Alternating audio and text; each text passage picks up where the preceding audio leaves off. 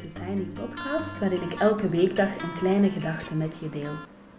Vandaag is het woensdag 22 april en de kleine gedachte is een brief van een 80-jarige zelf aan de zelf van vandaag. Het bijzondere aan schrijven is dat we schrijven soms meer lijken te weten. In de podcast van 16 april deel ik mijn eigen brief die mijn 80-jarige zelf een tijd terug naar me schreef. En telkens als ik het teruglees ben ik er weer door geraakt. Ga ik even drinken. De oefening gaat als volgt. Je kiest een rustige plek en een rustig moment. Je maakt je een voorstelling van hoe je bent als je 80 bent. Waar woon je? Met wie? Wie zijn de mensen in je leven en hoe vullen je je dagen? Natuurlijk weet niemand van ons hoe de toekomst eruit zal zien, dus je mag een heel romantisch beeld creëren van een lief oudje dat in een sprookjes, sprookjeshuisje zit dat naar appeltaart ruikt, bijvoorbeeld.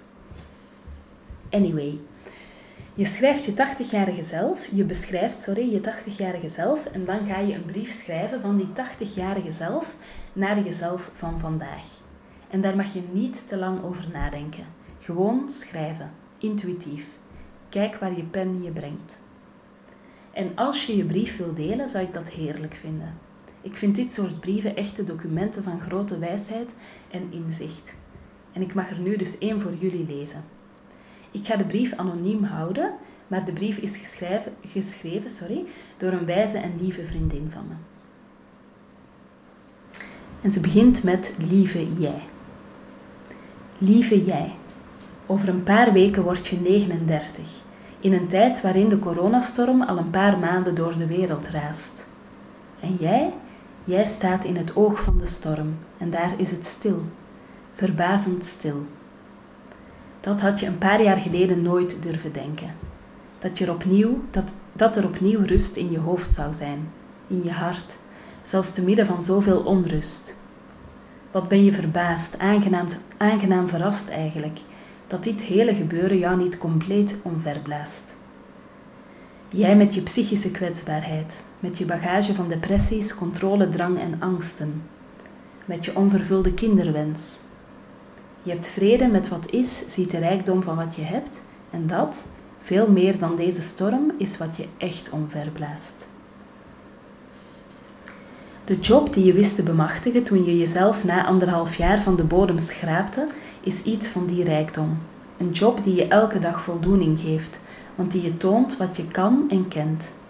Maar veel meer nog wat je elke dag leert en hoe je groeit. Hoe je geniet van het feit dat je uit je comfortzone bent gekomen moest komen op een moment dat je dacht dat je toch niks te verliezen had. Hou dat vast, dat gevoel. Dat durven loont en dat je meer in je mars hebt dan je misschien ooit dacht. Dat het beangstigend is om iets nieuws te proberen, maar ook spannend. En dat het je een rush kan geven die je daarvoor niet kende, maar waarvan je veel meer geniet dan je ooit voor mogelijk had gehouden. Kijk naar je relatie, je huwelijk moet je sinds een jaar zeggen. En wees trots dat je het gered hebt. Against all odds. Dat je hem vergeven hebt, hoe moeilijk het ook was. En jezelf, wat nog veel moeilijker was. Blijf beseffen dat twee mensen die staan waar jullie staan iets in handen hebben wat het waard is om voor te vechten. Ook als jullie in de toekomst opnieuw uitgedaagd worden. Want dat zal gebeuren. Het is altijd iets in het leven, zegt je mama altijd, en ze heeft gelijk. Je bent zelf geen mama en ik weet dat je hart daarom gebloed heeft en dat het litteken ook in de jaren die gaan komen soms nog zal trekken en jeuken en schuren. Maar bemoeder dan je innerlijke kind en dat van hem. Na zijn bedroevende jeugd is dat wat hij nodig heeft van jou. En kijk vooral ook naar het kind dat de laatste maanden schoorvoetend je leven is komen binnenwandelen. Niet het kind dat je gedacht had, niet het jouwe, en ook geen schattige pleegpeuter die je in bad stopt en boekjes voorleest. Nee, een meisje van elf met vossenrood haar en een bril. Een meisje dat zo anders is dan wat je verwacht had en tegelijk je hart helemaal open gaat gooien. Just you wait and see. Je hebt veel liefde te geven en probeert de mensen rond je altijd in de watten te leggen. Maar stel je verwachtingen die je dikwijls onbewust hebt eens wat vaker bij. Je doet dingen voor een ander die je zelf fijn zou vinden, Maar minder vaak dan je zou willen zijn de rollen omgekeerd. Zelfs niet op momenten dat je het stiekem toch wel verwacht had van iemand.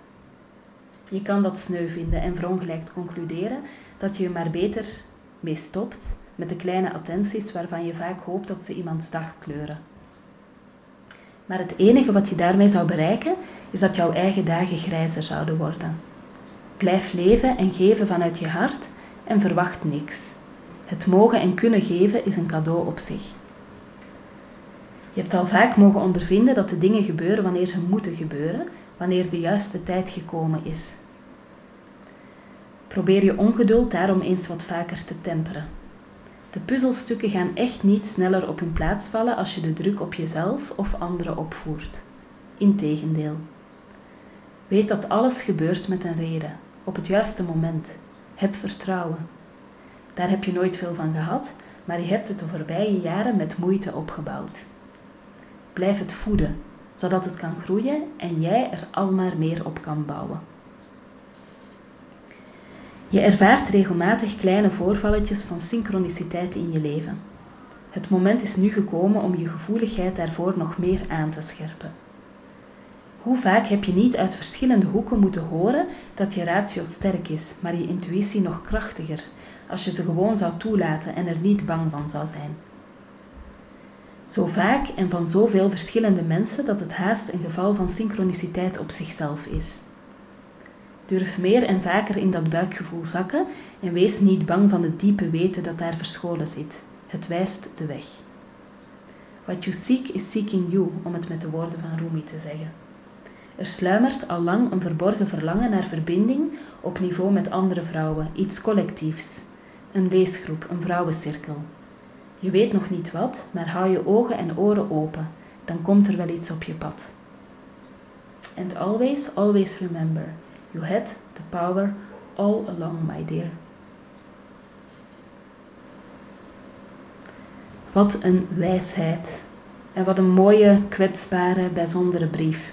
Ik ben er weer even stil van. En ik ben echt ontzettend dankbaar dat ik deze brief mag voorlezen in deze podcast en op die manier ook um, de wereld in mag sturen en ja, eigenlijk mag zien hoe de andere mensen ook geraakt mogen worden door deze brief. Reacties zijn welkom en jouw brief is ook welkom. Of je verhaal over synchroniciteit of een fragment uit een boek dat voor jou belangrijk is en waar je iets over kan vertellen of wil vertellen.